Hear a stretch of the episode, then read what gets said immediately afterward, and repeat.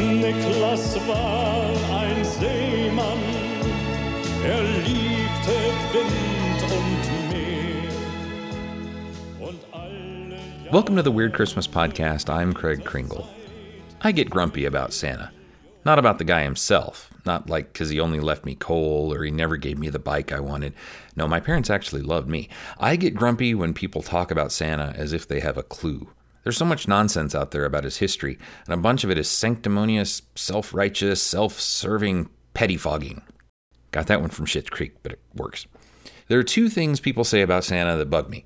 They both show up when someone wants to remind us of the reason for the season or to turn Christmas into some kind of patriotic American pride of conquering culture or something or other. The first one is so widespread that everyone takes it for granted with this weird, sober, dutiful nodding along. It's the notion that Santa came directly from St. Nicholas, or that he's just a secularized version of the saint. He's not. Let me just be clear about that. Santa is not just a modern version of St. Nicholas. This way of retelling Santa's origin story makes it seem like first there was this guy named St. Nicholas who, for some reason, was important at Christmas, went around giving gifts, but over time he just loved children so much that we got rid of the religious trappings so that he could be a symbol of giving for all people.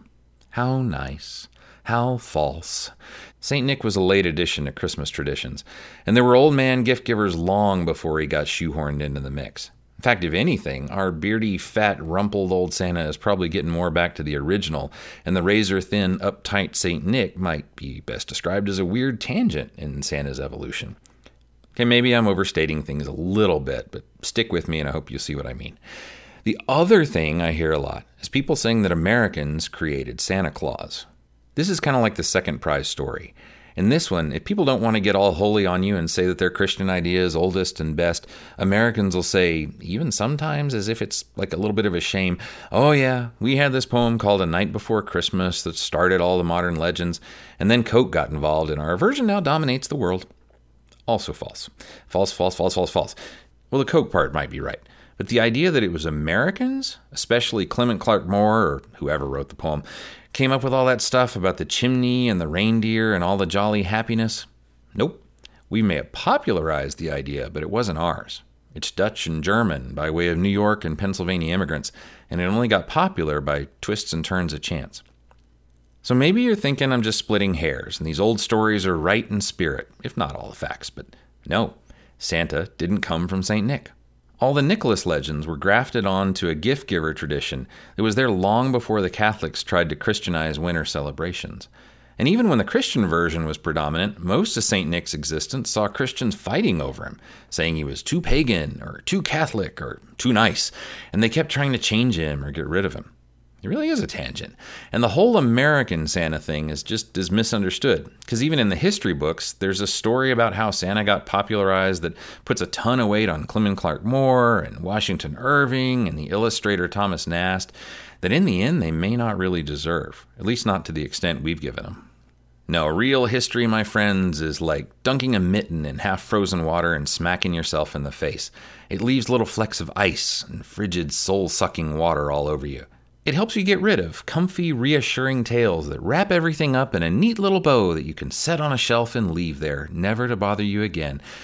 So, I got me a historian to set the record straight about Santa. And not just any old historian, but the guy who wrote what I think is the best book on the history of Santa. It actually just came out this year, but Tom Jerman's Santa Claus Worldwide A History of St. Nicholas and Other Holiday Gift Bringers. It's already probably my favorite book about Santa. This thing is legit, as the kids say, a true academic, document heavy, all evidence traced collection of everything we'll likely ever be able to know about Santa's history. And it does what all the best history books do it screws up everything you thought you had nailed down and figured out and makes you realize that your simple little story is pathetically wrong. Now, don't get me wrong, this isn't one of those like in your face, you've been lied to kinds of conspiracy books. There are some of those out there about Santa, and they're great fun, but usually, you know, insane. Jerman's written the only kind of nonfiction book I can really read anymore, which is one filled with footnotes and careful as can be about what we can say and what we can't. When I try to pick up some of those bestsellers that are like, you know, scientists telling anecdotes or specialists summarizing some new theory or history books that don't bother to tell you what documents are actually supporting what they're saying, I just can't. I mean, I assume they're making stuff up or too lazy to bother tracking down sources, so why should I think they could inform me? Now, I like history that feels like we're really working, and that's what this book does. So, fair warning before you go plunk down the price that the publishers ask for academic books. This isn't a coffee table Santa book, but it is just about everything I've been hoping someone would do for Santa and Christmas. I want to wallow in the evidence, carefully pick steps through the documents, and emerge at the end with armor to destroy all the other idiots peddling me lies. Am I too deep into this Christmas stuff? I'm probably a little too deep. Oh well. So, Tom and I had a long conversation, and I've trimmed it down quite a bit, but I think this is still the longest episode I've ever done. If all goes as planned, then you're listening to this one on Thanksgiving. Figured that'd be a good time for something a little extra, since you may have less to do with isolation and not wanting to accidentally kill your grandparents because you crave turkey. But I had a blast talking to him, and I really did come out at the end feeling like I knew much better what we can and can't say about Santa.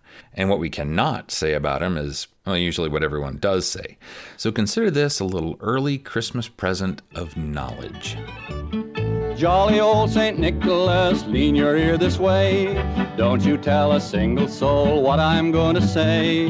Christmas time is coming soon, now you dear old man. Whisper what you've got for me, tell me if you can. How I'd like to be with you. So maybe we could just start with the, the simple question of how did you get into this? You were a lawyer. I mean, the back of the book says retired lawyer and that's sort of all the biographical information it gives. But then you talk about you had a collection. Yeah, I uh, went to law school. I was actually a journalist for a few years before going to law school. I went to law school, went to work for a big uh, firm in Southern California, and spent the next 35 years basically taking advantage of employees on behalf of their employer. But we, we, it's good that you're honest about it. we don't like to think of it that way. Yeah it's uh, always um, interesting to see whether your job as a lawyer uh, runs into your ethical views. But in my in my case, generally did not have a problem. In any event, um, I was uh, living in Southern California, practicing law, and uh, I found one day as we were out uh, shopping at a Christmas fair this little Santa Claus figurine uh, that I liked, and so I bought him. He was fifteen dollars, um, and took him home and put him on the the, the mantle for uh, Christmas. And next year, I bought another Santa or maybe two, and every year for 35 years, I would sort of increase the number I bought until I had into the hundreds and then into the thousands of these Santa Claus figurines. And my what I liked about them was how different they all were. Yeah. Uh, you think of Santa Claus as being sort of a fixed object, but in fact, these figurines are, you know, tall, short, fat, skinny, red, blue, green, short beard, long beard, no beard everything that you can imagine, but they were all still recognizable as Santa Claus. Mm-hmm. And uh, so I would try and uh, increase my collection by buying anything that was different than what I had because that was my love was was was the diversity. Yeah. About 10 years ago I made uh, what I'll say was a mistake although it it is really uh, a great thing. Um, I joined the uh, Golden Glow of Christmas Past. I don't know if you're aware of it, but it is a organization of Christmas collectors. Uh, started with uh, collectors of old uh, Christmas light bulbs back in 1981. Oh, and wow. then expanded. And they have a convention every year. Um, I think they must have about 3,000 members, and the convention gets you know between six and 800 attendees every summer. Usually have it in July. Um, it's a fascinating uh, crowd, very diverse in terms of, of the types of people who come. And it is mostly about buying and selling and trading uh, Christmas collectibles. Mm-hmm. And it, the emphasis is on antique. It used to be more than 50 years old. They changed that to make it more than 40 years old. But but the idea is that these were antique collectors.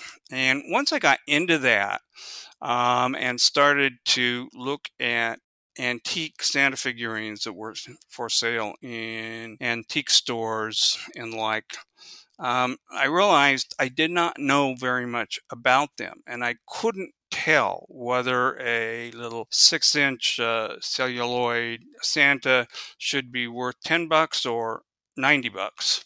Mm-hmm. And mm-hmm. um, obviously, what it's marked is not always very good indication of what it is really worth. Um, and so I started buying books um, that purportedly um, were guides to collecting Christmas memorabilia. There are dozens of books out there. And what I concluded is that most of them were not very helpful and uh, were wrong. And so I decided that the world needed a collector's guide that was more explanatory, that used words. Hmm. but there just wasn't a lot out there. So I decided I was going to write a book on uh, uh, collecting Santa figurines, and I spent about probably a couple of years working on that. This was when I was actually employed, so mm-hmm. I could not spend full time on it, but I spent a good deal of time on it. And uh, by the time we got to 2015, I decided I was going to retire uh, at the end of the year. And that allowed me, obviously, a lot more time to work on this. Um, so as I began writing, I said the first chapter's got to be a history of Santa Claus. And so I started writing about Santa Claus, and there were um, probably a dozen pretty good books um, on the history of Santa. Mm-hmm. Um, and by the time I had gotten to sort of chapter two, I had, I think it was like 250 pages on the history of Santa.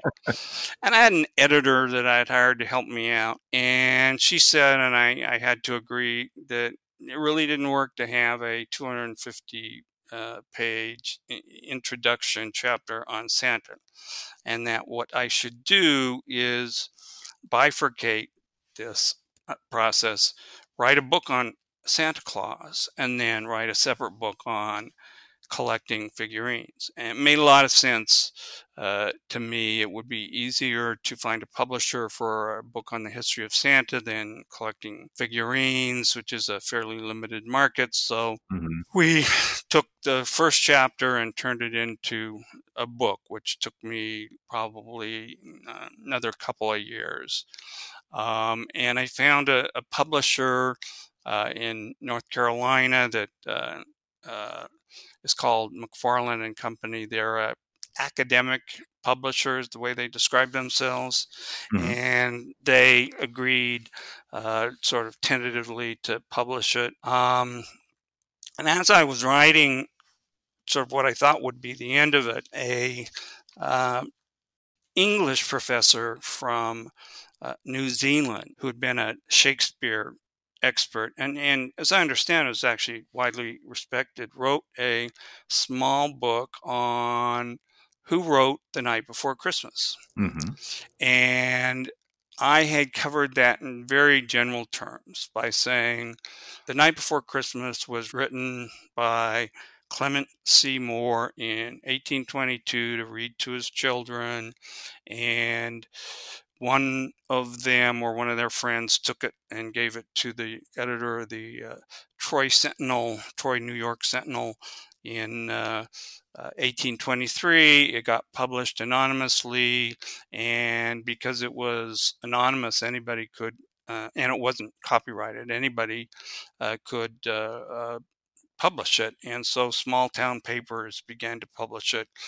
Um, about once a year, um, some paper would publish it. And it was really the mid to late 1800s before it became really well known. People tend to think it was an immediate hit, but it wasn't. Right. Um, it took a while.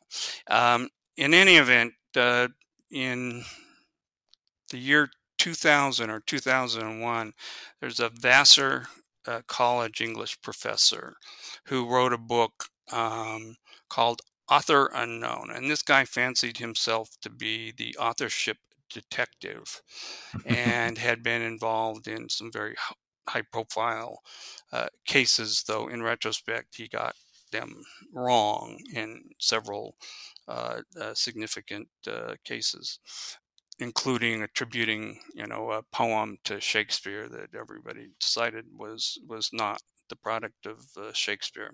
Mm-hmm. And I had just said, there's enough negative press on this book from 2001 uh, that I, I only needed to say there's a, a claim made by the descendants of Henry Livingston Jr. that he actually wrote it in 1808, but that cannot be true for these four reasons. And it was almost like a footnote. And the book that came out in 2019, I guess, did a lot more in terms of actually conducting what you might call a statistical analysis or a language analysis to say mm-hmm. no this book really you know looks more like the writing of henry livingston than the writing of clement moore uh, and I got really into that uh, because, you know, with my background as a lawyer, disputes are fun.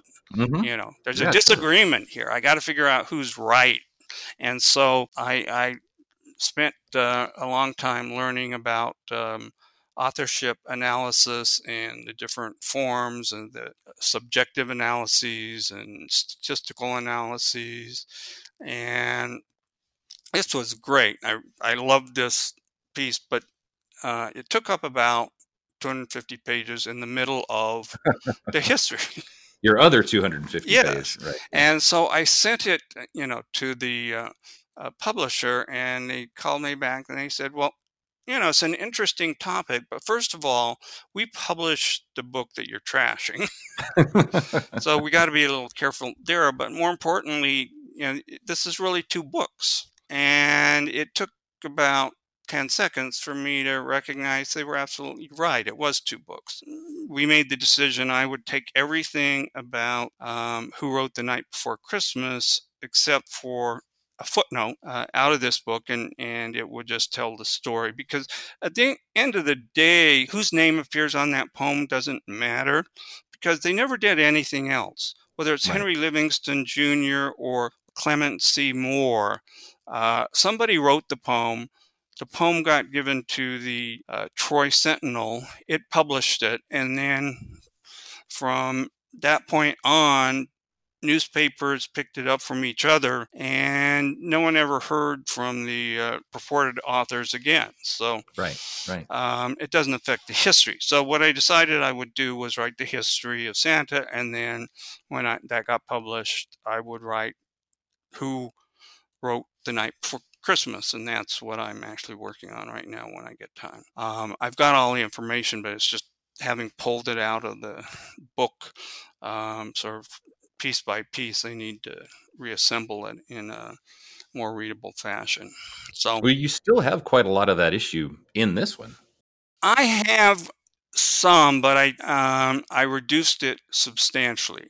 Gotcha. There is uh, nothing in there about the uh, statistical and machine learning tests that uh, experts in the field have used to test authorship. This stuff gets gotcha. really arcane, mm-hmm. um, and I, I that is all gone. Well, let's talk about then what it is you're saying about Santa. And I want to say first of all that I think this book is great. I mean, I have read every Christmas book that I know of, and I haven't read anything that I think is quite as thorough and um, complete in terms of just trying to make sure that you've got as many references of different characters from different regions and and different ways that they could connect. So, you know, just take a moment of my praise. well, thank you, thank you. I appreciate that. Uh, that was my goal was to write something that had footnotes. Yeah, you know, uh, and and that was really documented back to original sources whenever possible because so much of what is out there tells these stories without really telling you where they got the information and mm-hmm. it's useless if you don't have the original source you know you need yeah. to this is i guess my my uh, lawyer hat speaking out here but if you don't have the evidence that you can show the judge it doesn't uh, do any good to make the argument you have to start with with with the original evidence and so that was what i really tried to accomplish was to go back as far as um, I could into original evidence. Um, and in some cases, in books written in the um, 19th century that were sort of more open minded in terms of how they approached the subject. They weren't bound by what other people had said. And that becomes a real problem when you're trying to do a history. One of the things that I, I discovered that I spent probably more more space on than the typical Christmas uh, uh, lover would want. But was important to get right, I thought, was a claim made by um, a Berkeley history professor, Charles W. Jones, in 1953, as published in 1954 in the uh, New York Historical Society Quarterly. Um, and he said, or his theory was that author Washington Irving, quote, made Christmas. He never uses the word invented or created. He uses the word made or without Irving, there would be no Santa Claus, uh, mm-hmm. uh, words like that. But he basically attributes the creation of Santa to Irving in his book, A History of New York, which not a lot of people these days, I suspect, have, have read, but which right. is actually really a, a, hilarious book. I mean, Irving was a, a, great writer, and this this is what what uh, Christopher Guest might do these days. Um, is a mockumentary about the history yeah. of New York, beginning with the um, Dutch in 1624 and ending when the English took over in what was it 1684 I think. Uh, and it just lampoons the uh, historical people that were running the Dutch colony at that time. And it's hilarious um, but one of the things that he does is he has this running joke about the Dutch love for St. Nicholas. Mm-hmm. Um, and you can't really tell whether Irving thought the Dutch really did love St. Nicholas because if you go back post Reformation, the Dutch broke from the Catholic Church. They formed the Dutch Reformed Church and they would not permit, in fact, they outlawed celebration of St. Nicholas Day. And so the Dutch people said, okay, we can't celebrate St. Nicholas Day, that's fine. We'll celebrate Sinterklaas Day. It, it's the day before. And Sinterklaas is, is not St. Nicholas. Sinterklaas lives in Spain. He comes up once a year and uh, rides a white horse on a steamboat gets off in in uh, the middle of the city, and um, over the next few days distributes uh, gifts and candy to good boys and girls. And that's how they avoided the sanction of uh, the government against celebrating the feast day of a Catholic saint because Catholics were uh, persona non grata. Um, and Irving, for all I know, thought it was funny to ascribe to the Dutch this love for St. Nicholas when in fact he knew that they wouldn't allow St. Nicholas. But mm-hmm. putting that aside, it was humorous device where the constant repetition of these Dutch folks uh, using St. Nicholas's name in the same way as you know one might say Merlin's beard. You know they would they would say St. Nicholas, and uh, that was what the book had originally in 1809 when it was published. In 1812, he revised it and he added a little bit more. He added two or three paragraphs that talked more about the celebration of St. Nicholas Day. and he added more references to St. Nicholas himself. In any event, Professor Jones of Berkeley uh, decided that all of these references in what turned out to be the 1812 version of uh, History of New York meant that Irving had really sort of invented Santa Claus. And, and Jones doesn't seem to understand that there's a big difference between uh, St. Nicholas and Santa Claus. St. Nicholas had a feast day mm-hmm. in December 6th where he would arrive. Santa Claus came on Christmas Eve. There were substantial differences that he didn't understand. Yeah, and I just to say there's one section in the book where you talk about the difference between the celebration of St. Nicholas and the celebrations of Christmas and then how they got mixed up a little bit because of calendar issues and because of traditions and the way that uh, Protestants and Catholics moved around and just how how really naughty that relationship is. Yeah. So yeah. Yeah. And that's that's just a side yeah. note. Naughty K N O T T Y. Exactly. N A U G H T Y. Yeah, yeah. I guess depends on who's uh how how people feel about yes, Christmas. That's true. And the purity of their traditions. Yeah. But um, I started researching this, and I realized that there were, I think, 28 books and scholarly articles that cited Jones and said uh, Washington Irving made or created Santa Claus. And then they would cite Jones' work. And none of them ever actually went back and read the book as I did. Um, and it became apparent that Jones was working off the 1812 edition, not the first edition in 1809. And Jones' theory is that the book popularized uh, St. Nicholas because all these poems appeared shortly after it was published. But when you put the uh, chronology in the correct order, the poems were published in 1810. The 1809 book had very little in it, and then it's the 1812 book that had most of the stuff about St. Nicholas. So he was working with the wrong edition of the book. And 70 years, nobody has pointed that out, which is, uh, to me, fairly remarkable, uh, especially since the article that Jones published in, in uh, 1954 took to task a uh, historian from the 1850s who had written about the history of New York and who cited Irving's satire as if it were real history.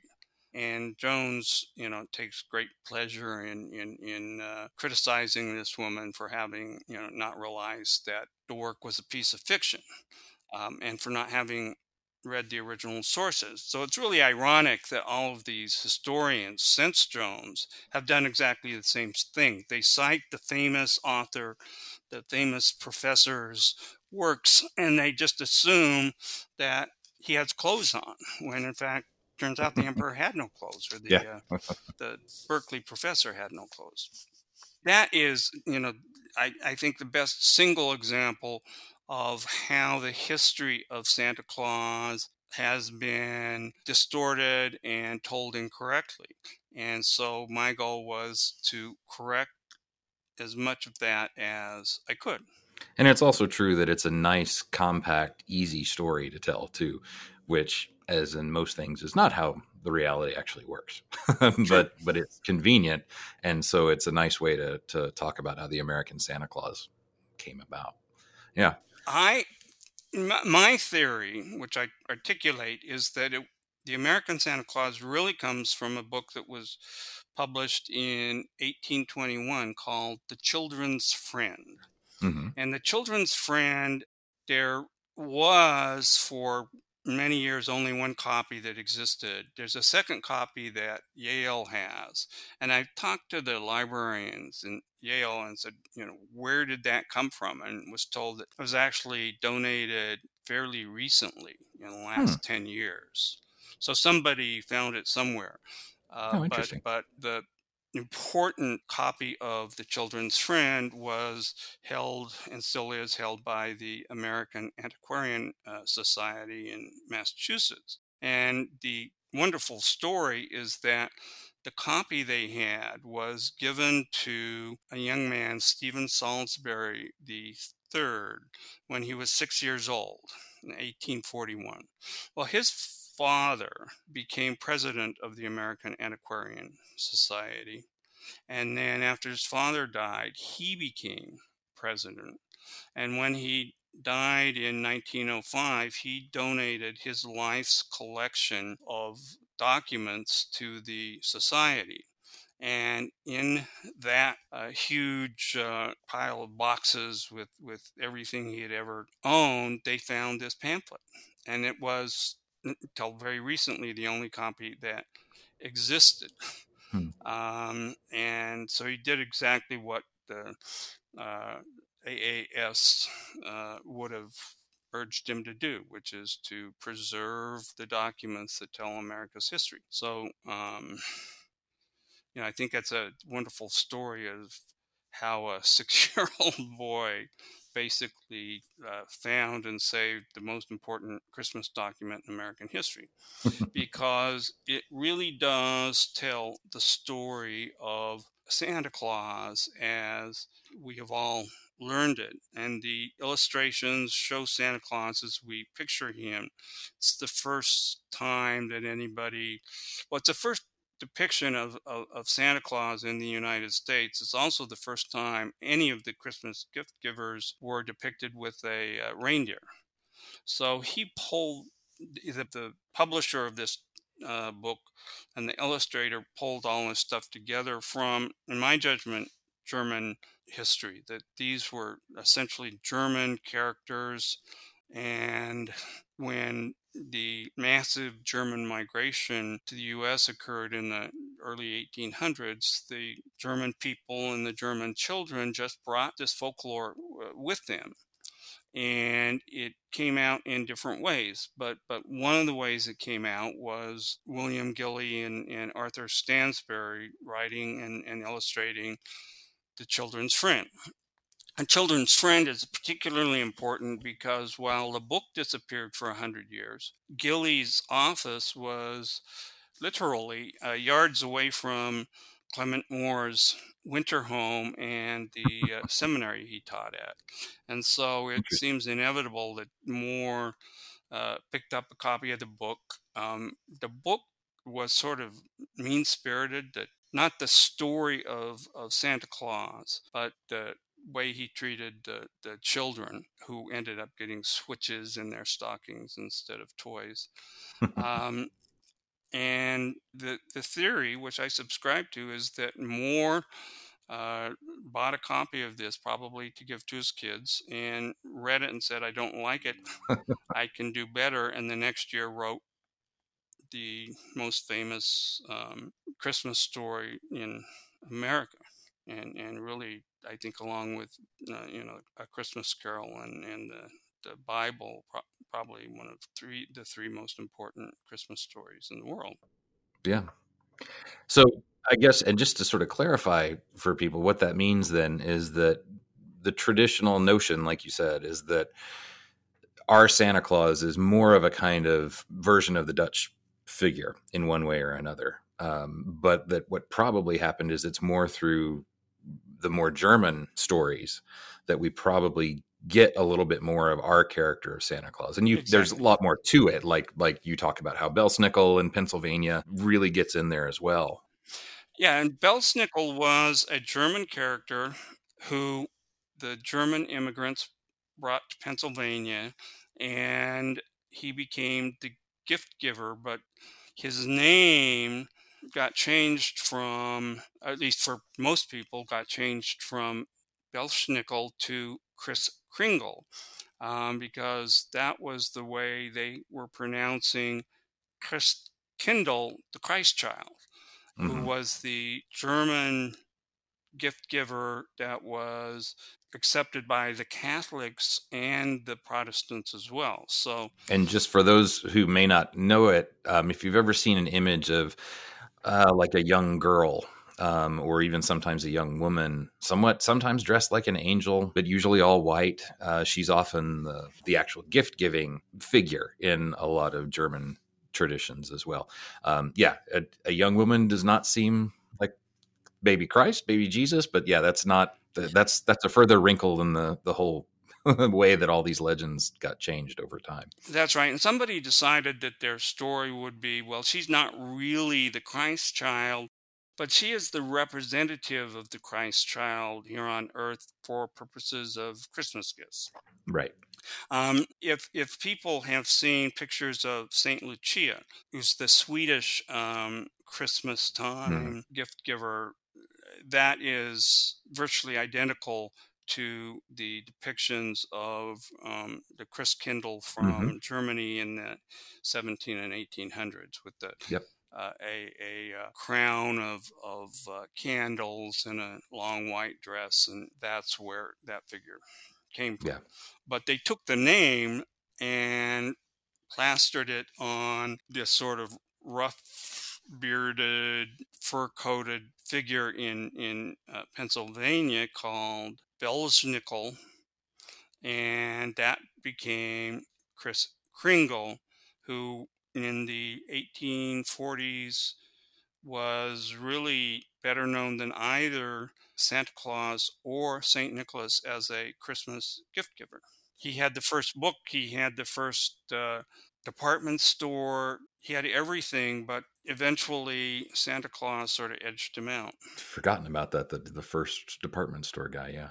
yeah. But um, the, the one thing I was going to say too is Bell Belsnickel, some of you may be thinking, oh, I remember that name from somewhere. And if you've seen The Office, that's the guy that um, Dwight says, and he's a real figure. Some people think they just made up some weird, you know, folk thing for Dwight's family, but no, Bell Belsnickel's a real, a real thing. Yeah, exactly. And and that custom of, of the men dressing up like Dwight dressed up uh, is a real custom that began in Germany and then was brought over uh, by the Germans to Pennsylvania. And, and in fact, one of the things I figured out as I was going through the historical questions is that knowing that the gift givers were frequently represented by real people fathers uncles you know older brothers whatever who dressed up in a certain way uh, gives you a really good understanding as to what those figures probably looked like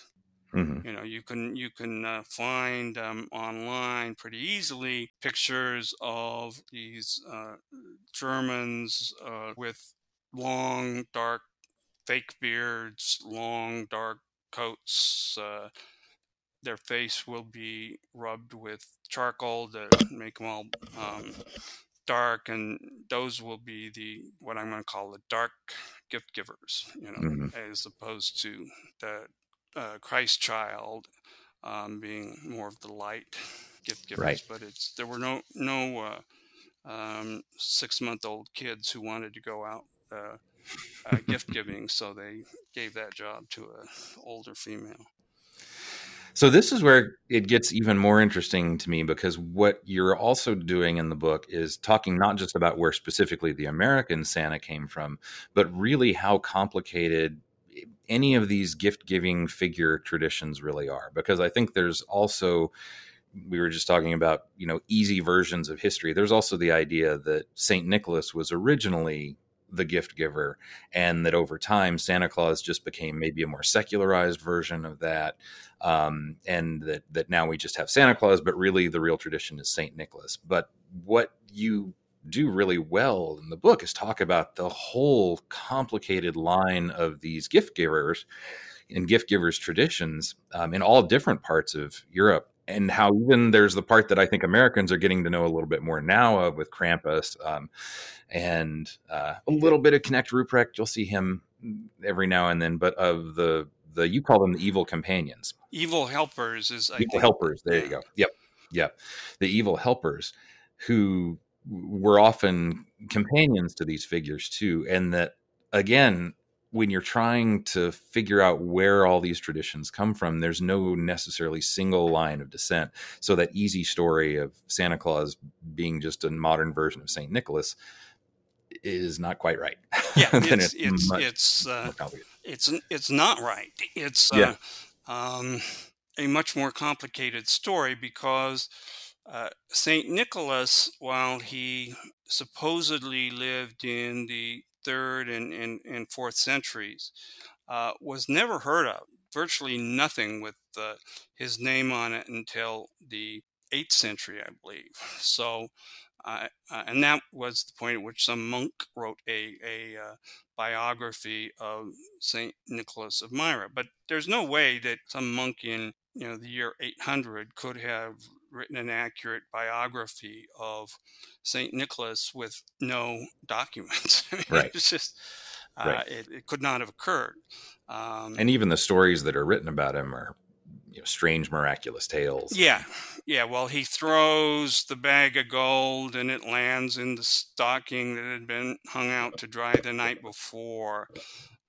It's not really believable, but it was a story that people liked, and uh, that's how Saint Nicholas came to be. But Saint Nicholas became known as a saint without really very much background by about I'm thinking it's a thousand AD, so it's the 11th uh, century. And at that point in time, the cities of Bari, Italy, and Venice, Italy, both decided that they were going to go reclaim the relics of Saint Nicholas, which in Catholic uh, terms means his bones, mm-hmm.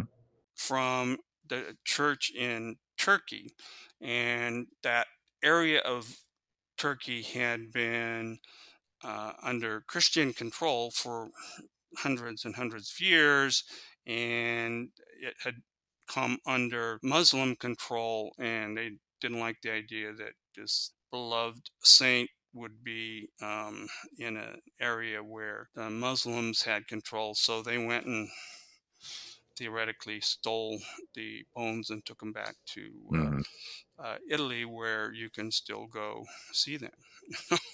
and that's got one of my favorite anecdotes about the, in the book is the finger bone, if I'm remembering correctly, the finger bone that gives off a magic liquid. Yes, yeah, some yeah. kind. There, there is. That's right, and um, you know these um, stories of the relics are popular all over Europe. I went to mm-hmm. uh, a few years ago to um, Bruges to a Christmas festival there, and the Catholic Church there had um, a little vial that they brought out, I think, once a week for one hour, and we just got very lucky and were there when they brought it out that they said was hmm. the blood of Christ. You hmm. know, so it's very common during this period for devout Catholics to seek and and and find in quotation marks uh, relics of the saints and of Christ. But uh, I'm, I'm I'm getting off off the point here. It's it's yeah. Sorry, I'm taking you in different directions. no, it's okay. The the point is that is that Saint Nicholas really had no role in Christmas until after he had become famous through you know folklore and folk tales and he saved a ship full of sailors from drowning. He saved these three virgins from being sent off to a life of sin and so on. There were three boys that were supposedly butchered into pieces and put into crockery to pickle and and Saint Nicholas uh, found them and and was able to not put them back together and bring them back to life. And um, my favorite part is is that after he did this, Saint Nicholas decided that the butcher who had cut these boys up as his punishment had to spend the rest of his life as St. Nicholas's helper, where his job would be punishing bad boys. I, uh, I, I, nominated that for worst sentencing decision by a saint uh, because it doesn't make a lot of sense. But if you look at the celebration of the winter solstice, which is where this all begins. Long before Christ was born, the winter solstice was a time of near universal celebration. And for roughly a month in, in, in the middle of winter, there would be these lengthy celebrations because they had finished the harvest, everything was brought in, and by the way, you then had plenty of food to have a feast. Uh, you had the beer and the wine would be made by the end of harvest. Um, they would slaughter the cattle and the lamb and the uh, oxen and so on that they could not uh, afford to keep over the winter. Um, they would slaughter them in the late fall. Most of the meat would then be frozen and could be eaten over a longer period of time. But the only time you got the real fresh meat was the winter solstice. Mm-hmm. And that combined with the fact it was the shortest day of the year, that it appeared that the sun was going away. It would get shorter and shorter, and everything on Earth seemed like it was dying. hmm And it was a just frightening uh, period for early man. It would be dark for maybe 18 and 20 hours a day.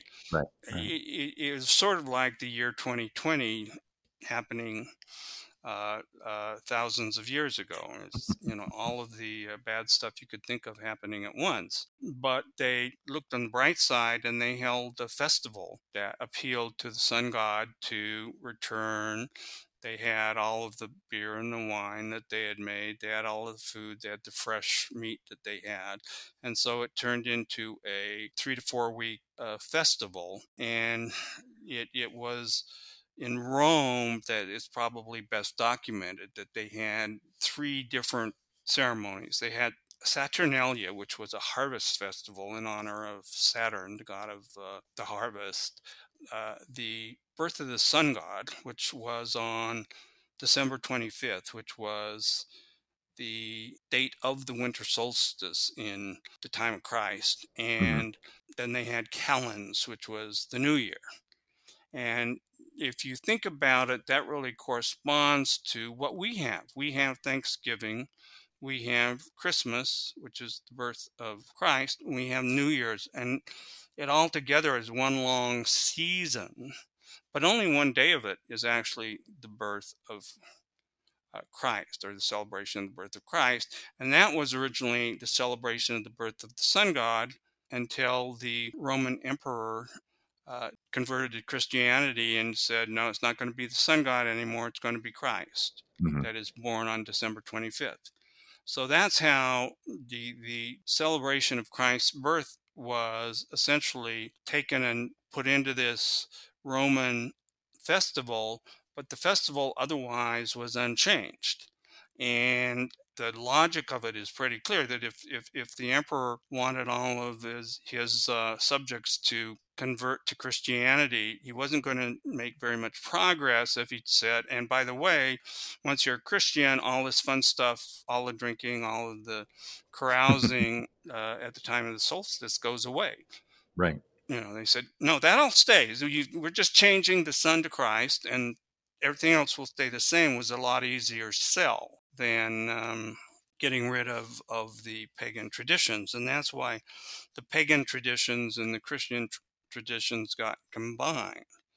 Um, and then it remained sort of from the fourth century up through sort of the high Middle Ages there was not a lot of change. And it was in the high Middle Ages that the Catholic missionaries began to work their way north into Northern Europe and, and, and uh, Scandinavia. And the best explanation for St. Nicholas is that they were met with pagan people who had a winter solstice celebration called Yule.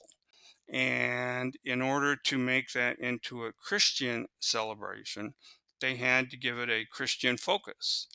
And they looked at the calendar, and, and lo and behold, they were fairly close to December 6th, the uh, feast of uh, St. Nicholas. And the, the best explanation, uh, none of this is documented, so you know it can't be proved in a, in a definitive sense. But the Right. best explanation for where St. Nicholas, the gift giver, comes from is that they took Odin, the chief pagan Germanic god, who had a, long white beard and long hair and robes very similar to uh, the way St. Nicholas ultimately was depicted. And they put the bishop's clothes on Odin, and voila, that is St. Nicholas. You take the bishop's mitre, which is the tall hat they wear, the crozier, that's um, staff of a bishop, the uh,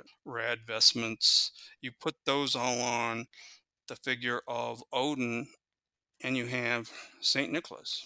Yeah. And that was well and good until Martin Luther screwed everything up.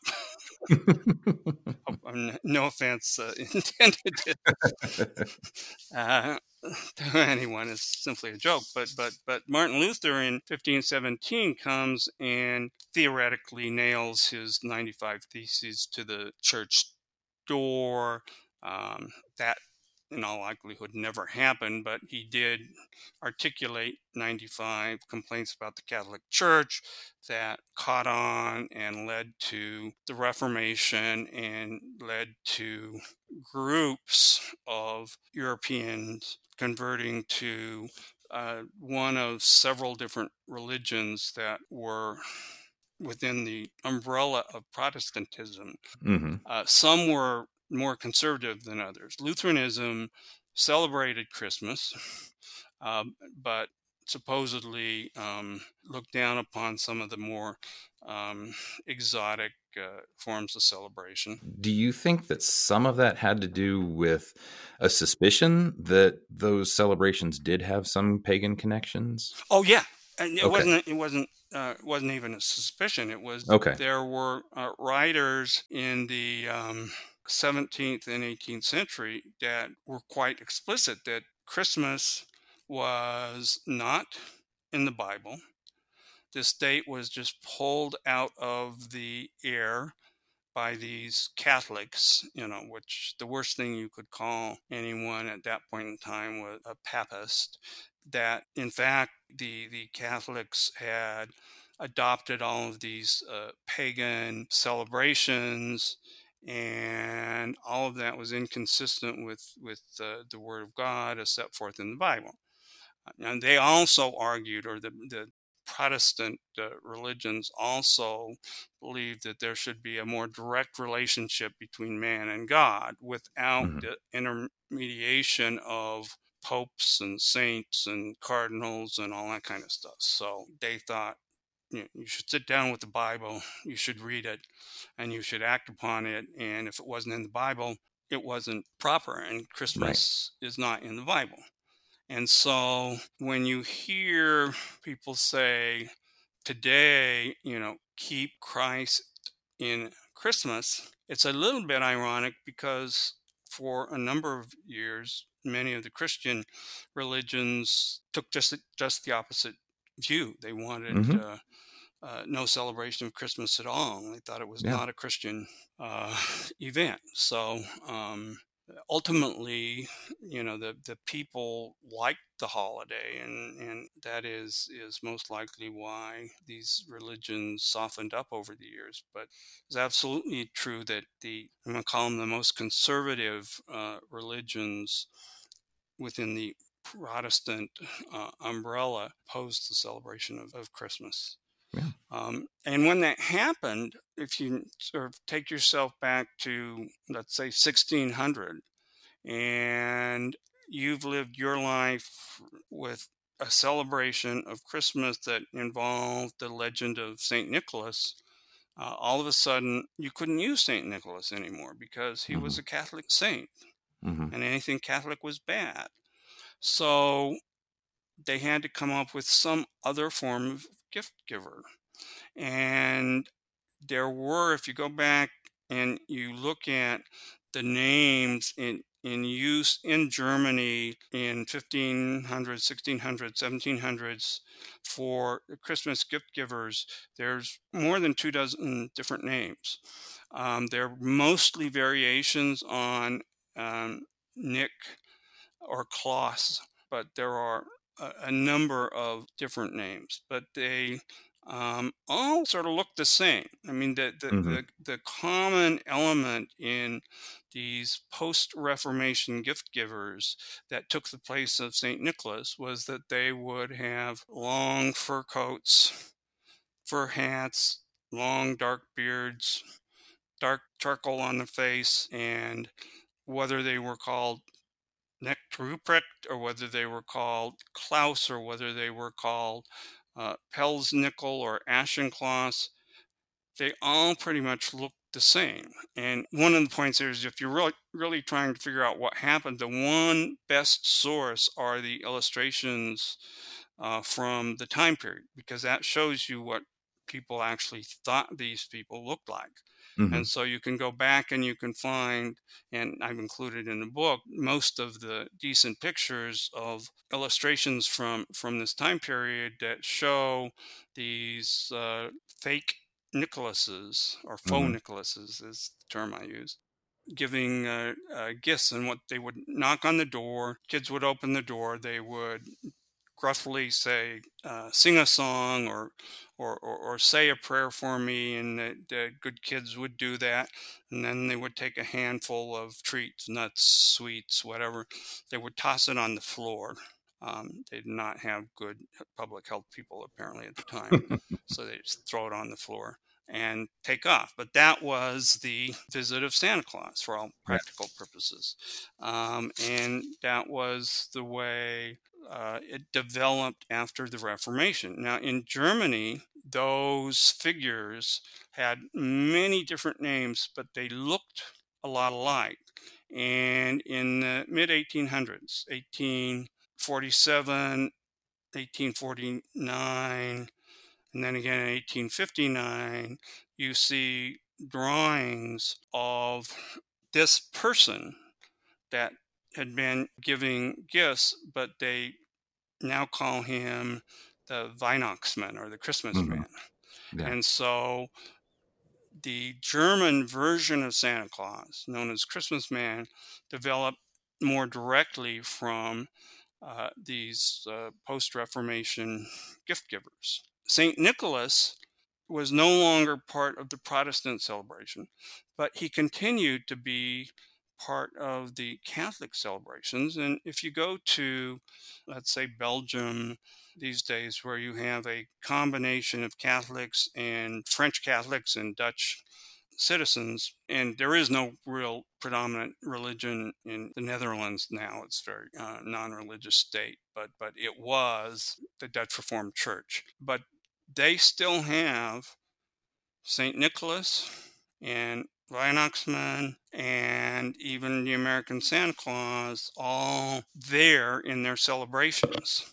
Mhm. Um, but they're each one has a different role. And Saint Nicholas, his role, like Sinterklaas, the post-Reformation version of Saint Nicholas, he brought gifts on December 5th or 6th. And the Weihnachtsmann brings gifts on Christmas Eve. So they're different figures. You know, uh, they may look alike. Uh, people may confuse them, but they are clearly different figures. And there would be a lot less confusion if Clement Moore hadn't decided to use the name St. Nicholas in his poem. Yeah. The poem or the booklet from which he copied the story, the children's friend called this figure Santa Claus. Uh, not with a Santa space clause, but S A N T E C L A U S Mhm. one word. And Moore basically adopted the story, including the reindeer pulling the sleigh, but he called this person St. Nicholas. Now, why did he do that? He clearly knew this was not St. Nicholas that he was depicting. His father was the Episcopal Bishop of New York. He taught at the Episcopal uh, Seminary in uh, Manhattan. He was very religious and, and very knowledgeable about religion. Saint Nicholas was, in fact, an Episcopal saint, but he would have known that this wasn't the saint that he was depicting in the story. It was simply the name that had been used in his household for a Christmas gift giver in 1822. And there, there's a note that he has written to one of his daughters in probably a year or two before he wrote The Night Before Christmas. That says from St. Nicholas. And it's a, a note that St. Nicholas supposedly left for his daughter on Christmas Eve, explaining that she had not been very good. and when you read the note, you think because you could get through it, my God, he's going to give his kid nothing. You know, that's not very nice. but then at the end, he he basically says, "You haven't been very good. You don't deserve anything, but I'm a good person, and I'm going to give you something anyway." so he he comes off with a happy ending. But that's how the name Saint Nicholas gets gets thrown in there. But the name Santa Claus, as used in Children's Friend, and as used in there's a book called False Stories Corrected that was published in 1813 that talks about Santa Claw, C L A W, being a, a, false story, a legend that kids were told about how Santa Claus would come and leave gifts in their stocking once a year, and that kids shouldn't believe this story. so, the only conclusion I can reach is that the name Santa Claus, in one variation or the other, was brought from Germany because if you look at the names of the post Reformation gift givers in Germany, there are several that are very close to Santa Claus. And so, you know, you can conclude that kids came over, mass migration, the kids brought with them their gift givers. Some were named Santa Claus, some were named uh, Pelsnickel, which became mm-hmm. Some were named Chris Kindle, which became Kris Kringle. And that's how all of these different figures ended up being in the mid Atlantic states, I'll say, uh, yeah. at the beginning of the 19th century. New England didn't have any gift givers because they were still basically anti Christmas. Mm-hmm. And in Virginia South were predominantly settled by the English. Now, the English had their own Christmas figure. Father Christmas, also called Sir Christmas, and two or three other uh, variations of that, um, actually goes back to the late 1500s, I believe. And there were books and plays that included Father Christmas. The Southern Americans were English. I mean, to this day, the University of Virginia is called the Cavaliers, which were the pro monarch Englishmen. There were pro, well, I guess I would say anti monarch uh, Englishmen that were represented by, for example, the settlers in New England, but the southern part of the U.S. was primarily English who were in favor of the monarch. And so they celebrated Christmas because the monarch did. And the monarch changed, obviously, from time to time. But Queen Elizabeth I celebrated Christmas, Henry VIII celebrated Christmas, and then Queen Victoria, uh, of quite notably, celebrated uh, Christmas. And uh, so, among that part of the English people, Christmas was was celebrated for many centuries, mm-hmm. and Father Christmas was the symbol of that.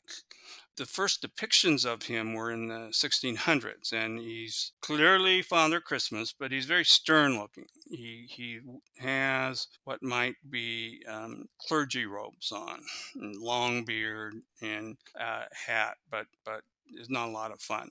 It looks like in 1600 they sent him away off into the uh, forest or something, and he didn't have a haircut for two years or shave for two years. And in the um, 1800s, he came back with the long, shaggy hair and the shaggy beard and a drinking problem. And that's how he was depicted in England through most of the 19th century, which would mm-hmm. be the 1800s. And even the the ghost of Christmas present is often seen as a, a kind of Yes. English Father Christmas who's Yes. feasting and probably drinking and all. of that. Yes, exactly. The appearance is very similar, and most of the, the, the illustrations actually were on the cover of the London Illustrated News, which was the English equivalent of uh, Harper's Weekly um, or Harper's Monthly in the U.S.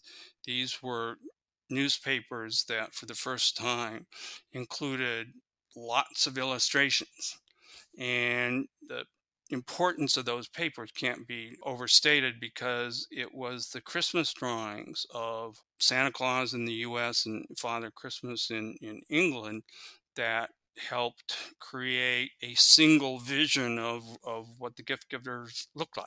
St. Nicholas, although still mentioned in the poem, just sort of disappeared and uh, long about middle of the 19th century, Santa Claus just came slowly to replace St. Nicholas in the telling of this poem and in uh, the public perception as to who the poem was about. It was about Santa Claus. Even though they used the words St. Nicholas and St. Nick, this was Santa Claus. And they would then call him Santa Claus in the newspapers and they would illustrate him as Santa Claus. Now, the guy who gets all of the credit for illustrating Santa Claus is Thomas Nast. And Mhm. Nast was obviously a great artist and his his illustrations of Santa were significant, but they were not the first. You, you have the Children's Friend in 1821, and then you have a period of maybe 20 years with what I call that sort of miniature Saint Nick's. These are illustrations that people made uh, of Saint Nicholas being very small, as in the poem More like an elf. um, but not really looking like Santa Claus. And none of these Mhm. ever caught on. There were about six or eight of them, and I've got in the book. I put them all together so you can see that the attempts to depict Saint Nicholas were not very successful, and eventually were abandoned. And weren't very popular. You know, the interesting thing there, there's I'm going to call it iconic illustration of Saint Nicholas that went with a 1848 publication of the night before Christmas that shows him in these Dutch clothes jumping into the air for no apparent Mhm. reason. That booklet was, as far as we know, there were only two copies of it that anybody ever found. And, and we know that because in the 1860s, a fellow found one copy and he wrote how he searched everywhere he could find libraries, bookstores, antique shops, and could not find another copy of that um, booklet. Hmm. So he wrote an introduction and had it reprinted with the introduction saying, I was offered this, I bought it. It is, as far as I know, the only one in existence, but you know, now you have it right. and in a way it's very similar to what happened with the children's friend it just sort of disappeared within a short period after being published and there probably were not very many copies printed though we can never really be sure but that was sort of the end of the um, sort of foolish attempts to illustrate santa claus as this little miniature guy And the one thing I have to ask about that is whether you think that was any connection to the Tomten or the Nisse or the other elves, or did it just happen to be small? Um, I don't know. I, um, it, it really goes back to Moore's poem, hmm where he describes them as a miniature sleigh, and and, Yeah. and, and Moore was extremely well educated. Um, he would have probably known that there were elves, but the modern depiction, I call it modern, even though it really is 1870s, 1880s, of the elves and the gnomes in, in Scandinavia didn't arise until 1870s and 1880s. And there were a couple of artists who became very kn- well known for drawing those figures, but they they came, you know, uh, uh, 50 years after the night before Christmas. So it's Gotcha. hard to say that was the causation, but there were clearly artists who thought that based upon the night before Christmas, they should draw Santa as about three feet tall. And those did not work very well. But by the late 1850s and the early 1860s, there were um, artists, some very good artists, who began to portray Santa much more like he really looks. So those illustrations were there before Thomas Nast uh, got involved. Mm-hmm. So Nast arguably improved on them, but he didn't invent that depiction of Santa Claus. That had been published in Harper's Weekly and Harper's Monthly for a number of years before he took over um, as illustrator for Harper's Weekly. And it wasn't until 1866 that he first illustrated Santa Claus, other than there's a 1863 cover that shows him from the back during the Civil War but you Right. can't really tell what he looks like. Other you can tell he was um, roly poly, but you can't really tell how tall he is, and so on. Right. Just another example of how, yeah, Nast always gets so much credit, but it's actually much more complicated, even just for the the images. Exactly. Yeah. No. He and and and when Nast next draws Santa, it's 1866, and there's it's this two-page spread in Harper's uh, Weekly, and I think I may have a copy of this. I've got some original copies of Nast's Oh, photos. I will have to check, but in any event, the Santa, as depicted in Nast's earliest drawings, was again like three feet tall. Mm-hmm. Um, but other artists were depicting him as a full sized person. But I think even more significantly, the Weihnachtsmann in Germany and Father Christmas in England. The, the papers where those figures appeared in Germany and in England would have come to the US, maybe not very quickly, but he would have Mhm. become aware that this German newspaper has published this depiction of the Christmas man. So he would have, they would have influenced each other, really, is Yeah. probably a better way to Mhm. say it. And the miniature Santa just didn't make any sense, you know. That does remind me, though, and I'll have to send you this as well. I have seen a few Father Christmas images um, on postcards. Again, everything's postcards, but on, on postcards that show him as quite small. I mean, it's common for you know Father Christmas to be on a on a donkey or on a goat or something like one of those two things. But there are some where he's definitely smaller sized. Um, Yeah. I'll have to send you some of those. Not certainly not the majority, but That's right. You can um, you can find them, but the majority of illustrations showed a full size man. right. And right. and and if you think about it, um, if you were going to have someone impersonate Santa Claus or Weihnachtsmann or Father Christmas um, for your children, they had to be full size. Right. because the uh, available male actors were full size. Yeah. the same problem with a six month old Christ child. Yeah. Uh, yes, exactly. and and and in the latter half of the 1800s, uh, Santa, or in some cases uh, they they would call him Kris Kringle, began to appear in department stores, and these were full size people. hmm So it just didn't work to have these miniature gift givers. But they tried it for a while, and then Nast by 1881, when he draws his illustration that is called simply the Nast Santa, you're talking a full size person Right. and much older. Yeah. So he, he grew in height, he grew in girth, he grew in age. The older Santa worked much better in the pictures with the kids around him, and it was just a it was a nicer depiction, and that's how Santa ends up getting depicted as older as compared to some of the uh, earlier pictures Mhm. um, had him as this um, short, young, elfin sort of creature. Yeah.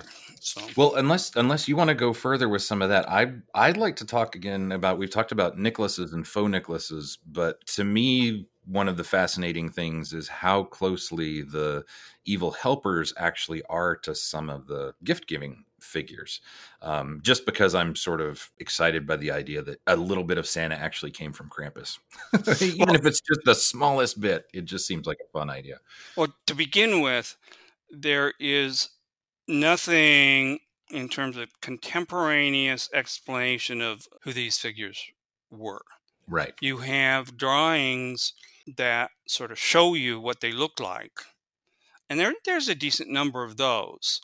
And there are occasionally historical explanations. There, there mm-hmm. is, for example, Ruprecht has two or three discussions that were historical about who he is, and they never really do figure it out where he came from or what he was supposed to be. But the figures can be divided into two categories, and, and, and they all fit into one or the other. The group that I call the evil helpers are not human. Krampus falls into that. Surt uh, from Austria looks a lot like Krampus, falls into that. And to contradict myself, because I think he was human, Father Switch in northern part of France um, was a evil helper. And these figures were always seen with St. Nicholas. You never see Krampus giving gifts on his own behalf. He will be there with St. Nicholas. And St. Nicholas, in the historical illustrations, almost always has one of the evil helpers with him.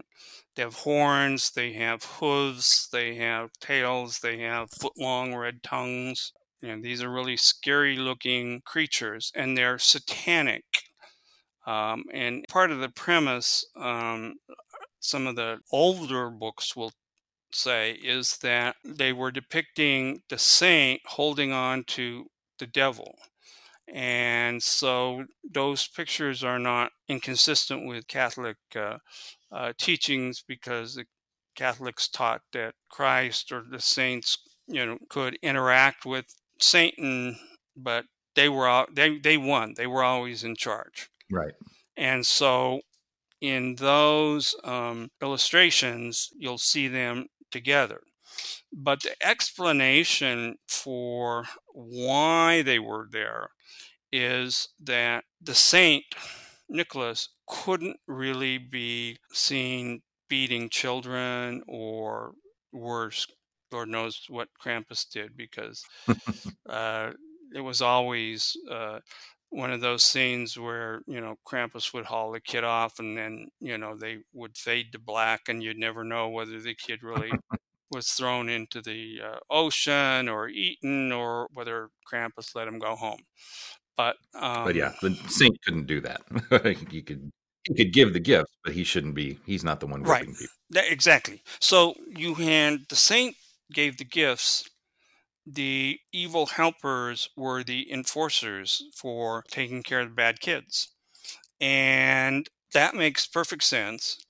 That is all within the Catholic view of the world where you could still have a saint after the Reformation. And the, the nations where the evil helpers were most prominent uh, southern Germany, Austria, the Czech Republic, which had Čert, um, those were all Catholic regions. And so St. Nicholas could be the gift giver, and he could bring with him a satanic creature as long as he, you know, had them firmly under control. But in the Protestant regions, once they got rid of St. Nicholas or um, didn't think it was appropriate, there was never any real ban on St. Nicholas. It was more that right. they didn't think it was appropriate. Once that occurred, and they had to come up with substitutes for St. Nicholas to bring gifts to the kids at Christmas time, whether it be December 6th or December 25th. It was it was Christmas season. Right. And once you got rid of them, these other um, human figures came in that played both the good role and the bad role. They were double duty gift givers. they always carried a bundle of switches. If you look in the, the, the historical illustrations, the um, faux Nicholases, as I call them, or the terror Man is another word that may actually be more descriptive. They were scary looking, but they weren't. They were still human.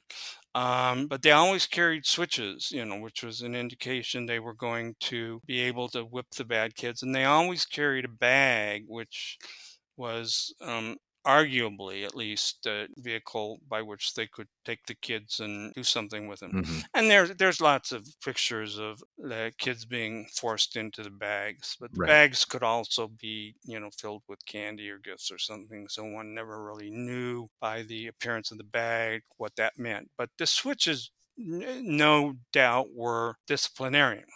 Yeah. And um, the Santa Claus in The Children's Friend in 1821 had a bundle of switches and left switches in the stockings for the two boys that he thought were not well behaved. so the Protestant gift givers with all of these different names were human, but they were dark and scary, and they could administer discipline and they carried switches. No. And that's a bit more like the old, I say older, but Santa Claus is supposed to keep a list with naughty and nice. Yes. And yeah. Cold, of course. So, so in that way, that aspect of Santa, who I don't think is around quite so much. I mean, it's more of a joke or something that they'll mention, but. Well, he clearly began as the um, double duty gift giver disciplinarian. Mm-hmm. Um, in the same way that Weihnachtsmann in Germany did, and they were scary looking, but they, they could be good or they could be bad.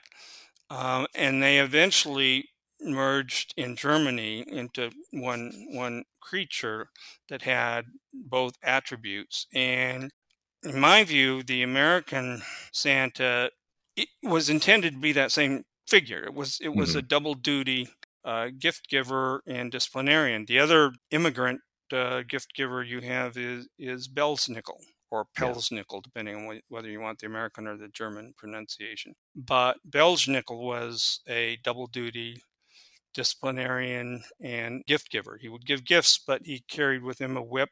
And there's a drawings put together in about the 1950s in a very well known folklore study of Christmas in Germany. And the author had a composite drawn of what Belsnickel looked like in earlier days. Mm-hmm. And he's got that same sort of he's human, but he's dirty. He's he's got patched coat. He's got, you know, long beard and so on. So yeah. they were all essentially the same character.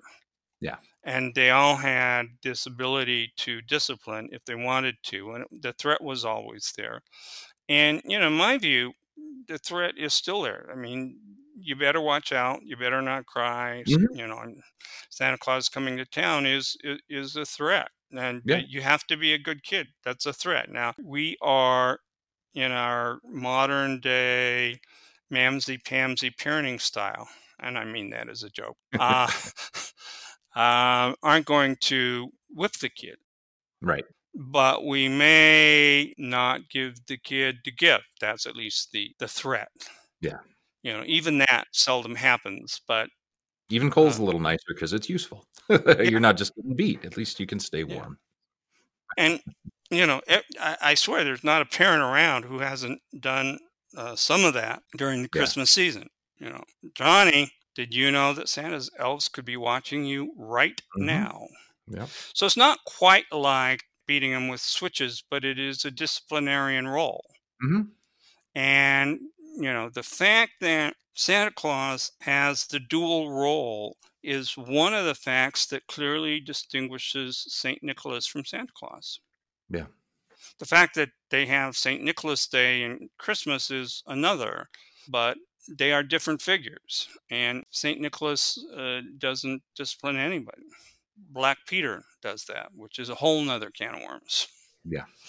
Um, you know, I don't write very much about Black Peter other than to say historically he was an evil helper dressed all in black uh, and somehow transitioned to this uh, I'm gonna call him a, a court jester in blackface and and you know I A kind of serving boy or something. yeah yeah I suggest that you know it would be better off for everybody if they eliminated that and just had Pete and uh, got rid of the the vestiges of uh, American uh, discrimination. Yeah. Yeah. I've stepped into that controversy a few times and it's amazing I've gotten angry angry Dutch people coming back at me. who yeah, who say no he's i mean Oh, the, yeah. the the arguments you get are well no he goes up and down the chimney that's, That's why why he's sooty. Yeah. He's he's and, sooty. and, He's and and the answer is wait a minute look at the white lips you don't get those by right. going up and down the chimney Right. and there are people in the netherlands who are who oppose black peter and think he should Mhm. be eliminated i mean it's not that all of the dutch are in favor of these these symbols but Right. it is controversial Right. My favorite trend with him is some of the purple and green versions that come around that they've started to have. It's just local. It's hardly a massive thing, but just to get away from black altogether, he's just a, a different color. Yeah, which is fine. That's what you know. I mean, he can be um, any color they want. Uh, He should, in theory, be a disciplinarian. He should be the person who enforces Saint Nicholas's or Sinterklaas's directions. But Right. But in fact, he's sort of an anomaly to that, right? Because his primary role in the legends is is to take the gifts Yeah. around, right? He's a helper. He's a Yeah. servant. he's Um, a, but he's not very i in fact i'm trying to think if i've ever seen images of him once he's in the recognizably black peter costume doing something threatening to a kid and i don't know that i have seen that because he's also usually seen as very young himself yeah, I don't. I don't recall seeing that sort of illustration.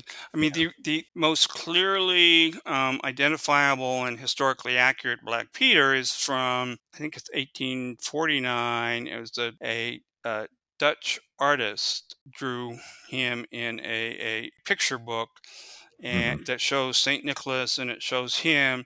And at that point, he is a servant. He is not depicted in the sort of obviously racist gear, but he's just a servant, but he's a Moor, which Yeah. is why he has dark skin.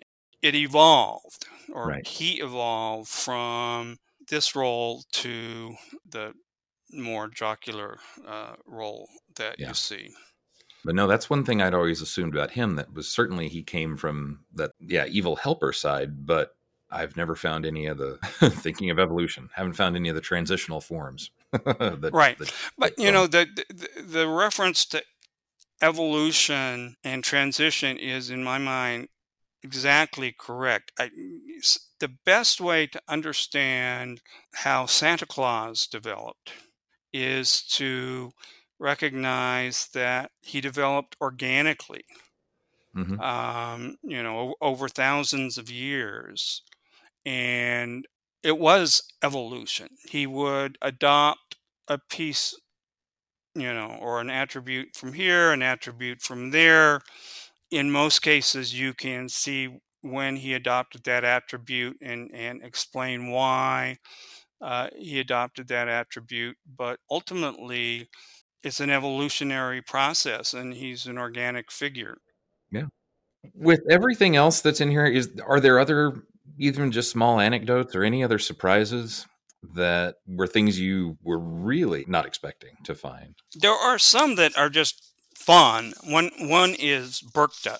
Berchta was a German goddess, um, and prior to the arrival of Christianity in Germanic uh, nations, there was something called the wild hunt, mm-hmm. and in people have looked backwards and said the wild hunt went from Christmas to Epiphany.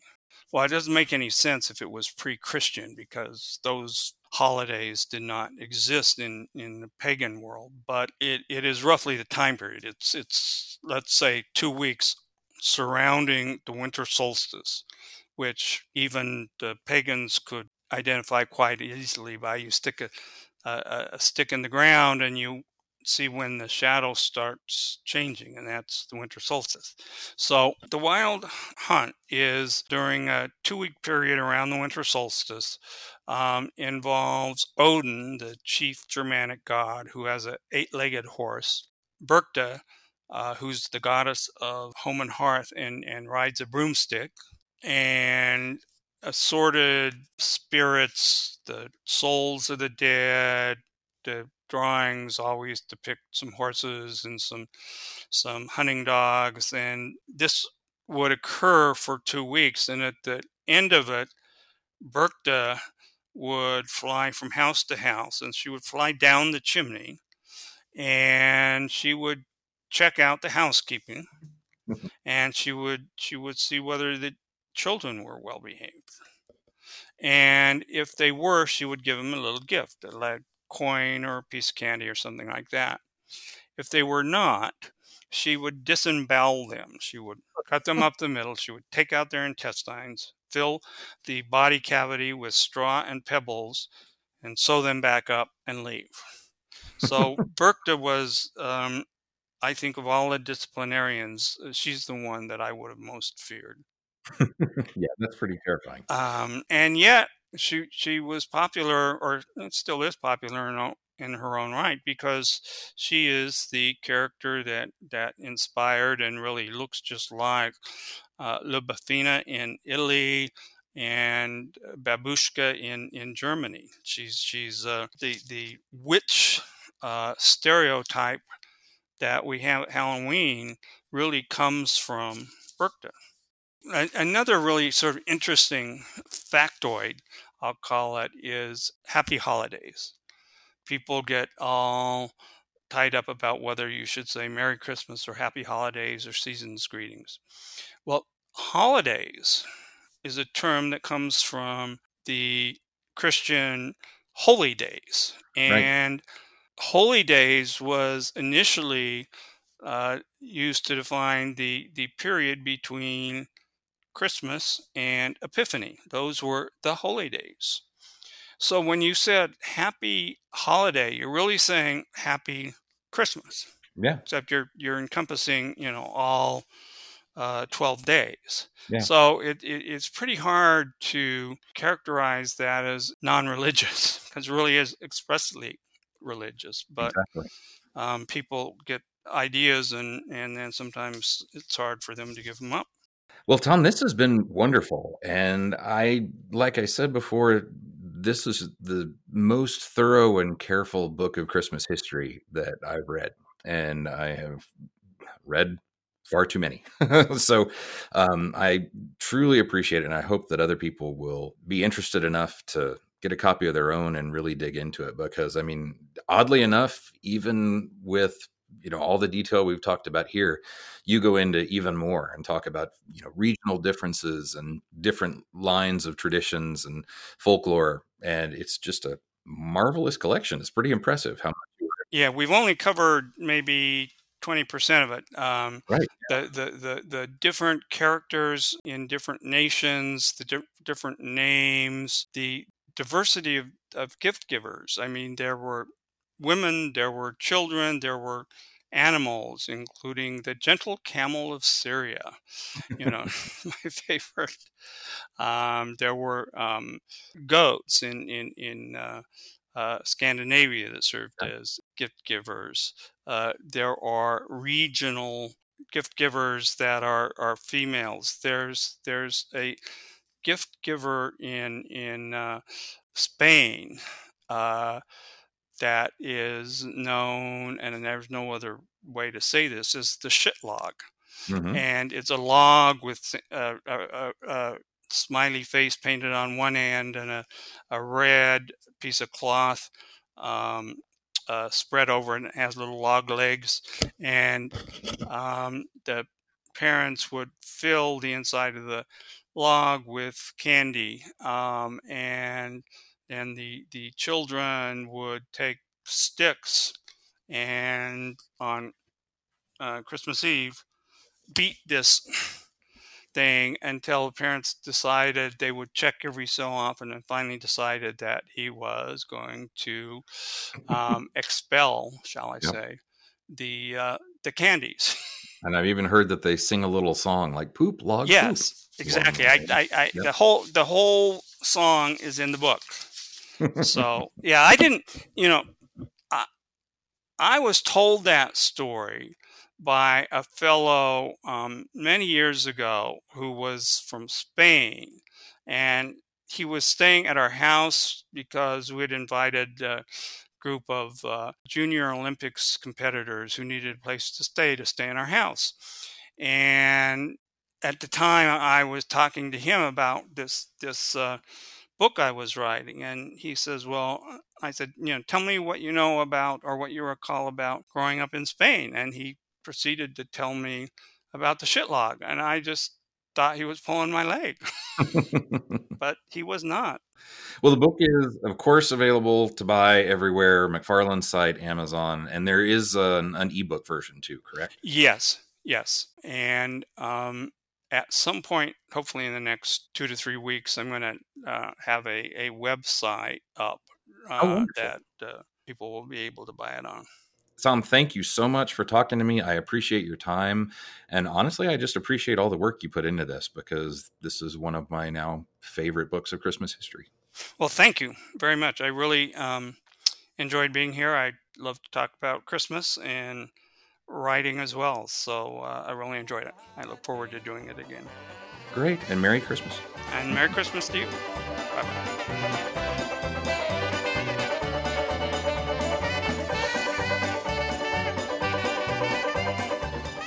Again, the book is called Santa Claus Worldwide History of St. Nicholas and Other Holiday Gift Bringers. You can get it on Amazon or the publisher McFarland's site, and there are links up on weirdchristmas.com. I'm not going to lie, the paperback price is more than you're probably expecting, but that's normal for academic presses. My wife knows that pretty well by now. The ebook version's well formatted too and cheaper, and it may even be easier to navigate the footnotes that way.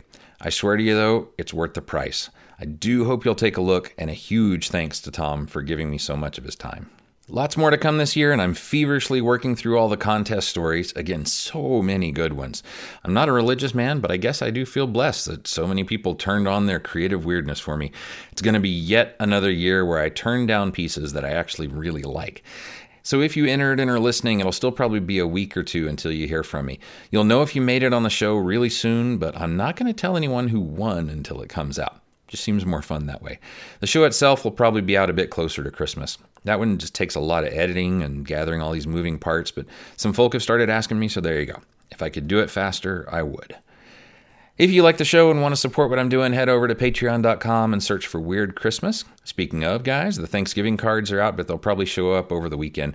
I've learned that postcard stamp speed isn't quite first class, but hey, postal workers are overworked as it is. You can also buy me a coffee or a $3 donation at Ko-Fi Coffee. I never know how to pronounce this. ko-fi.com slash Weird Christmas. Sometimes that's more convenient than a monthly thing, although you can set up a recurring monthly donation if you're so inclined. Links to all of this is at weirdchristmas.com. You can also leave a review on Apple Podcasts or your favorite podcast app. It's actually real easy. Just, you know, look at your screen right now. Bet you'll see a button. Say something weird and goofy that has nothing to do with the show. I've gotten some reviews since last time, but they're all so polite and kind and gushing. I mean, I love you guys too, but come on, mess up the system. Non sequiturs are way more fun than praise. But seriously, thank you to Matt, Matt, Matt, Glenn, and that alien girl who agreed with me that Krampus isn't all that weird. But I hope Al Ridenour made up for it. Realized I said his name wrong in the show, even though I reminded myself that er, I may have to have him back on to talk about all the person and to say his name correctly. And you know, I was going to try to get Weird Christmas branded ugly sweaters this year, but I can't find a place that makes them that seem, you know, quality but not too expensive. I got some fun ideas, but if anyone knows a good site or service or something, let me know. WeirdXmas at gmail.com. I would appreciate it. Next time, I'm going to have another new friend on. So many people have started podcasts this year. Stuck at home with COVID? Why not ramble into a microphone? But there are two that really stand out to me. So you're going to hear from Glenn Warren from the Seasons Eatings podcast, who does a really cool show about the history of holiday food. He's super smart, really does his homework. Uh, by the way, there's another new show called the Christmas Podcasts Podcast out there now. Yes, that is a podcast about Christmas podcasts. Sean there gives you a weekly rundown and interviews people. And yeah, I know it seems a little bit meta and overkill, but you know, there's so many now I kind of depend on him to keep me up to speed. I just can't listen to all the new stuff. But I was also on his show rambling about myself a few weeks ago. If you want to hear me on the other side of a microphone, then go hit him up. I'll put links to his show and that episode up at weirdchristmas.com. So stay hungry, friends. Don't kill any more birds to stuff your gullet. Don't overdo the cranberry sauce. And don't let Santa stuff you in his bulging, sweaty sack. Have you ever wondered why we sing and eat figgy pudding during the holidays? How does the butter letter from 11th century Rome create the perfect holiday dessert? Join me, Glenn Warren, on Seasons Eatings as we explore the history and origins of your favorite Christmas foods. So head on over to seasonseatingspodcast.com to subscribe on your podcast app of choice you know, my answer is yes, of course he's real. I have like 4,000 copies of him upstairs in my attic. I literally had to have another floor built on the house to store all of my Santa figurines. That's commitment. If only my postcard collection could become could need its own wing one day. That would be wonderful. Well, be careful what you ask for, though. You may you may regret it.